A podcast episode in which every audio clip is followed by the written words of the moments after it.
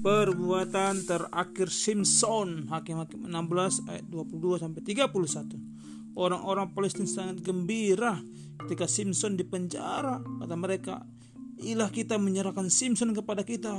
Kita harus membuat perayaan besar, membawa persembahan persembahan sama ilah kita, Dagon. Dagon namanya. Dagon adalah sebuah perhala, tapi orang-orang Palestina menganggap Dagon lebih besar dari Tuhan. Jadi mereka menyiapkan sebuah perayaan besar banyak sekali orang datang, mereka berkumpul di sebuah rumah yang besar untuk perayaan itu. Mereka memuji ilah mereka, Dagon. Mereka mempersembahkan korban kepadanya, lalu kata mereka, bawa Simpson ke sini, mari kita bersenang-senang mengolok-oloknya. Mereka mengirim seseorang ke penjara menjemput Simpson. Ia keluar dari penjara dengan seorang anak laki-laki kecil. Anak kecil itu memegang tangan Simpson untuk menuntunnya karena ia buta.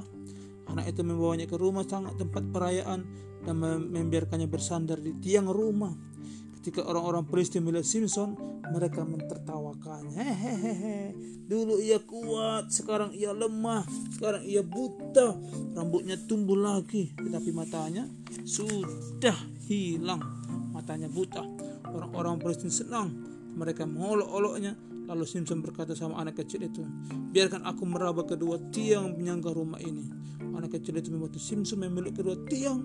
Simpson menundukkan kepalanya dan berdoa sama Tuhan. Katanya, Ya Allah, biarkan aku kuat sekali lagi. Hanya satu kali saja.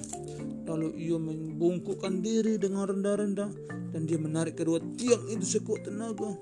Tiang itu retak dan akhirnya rubuh rumahnya hancur semua disertai dentuman yang keras rumah itu ambruk menimpa semua orang yang ada di situ.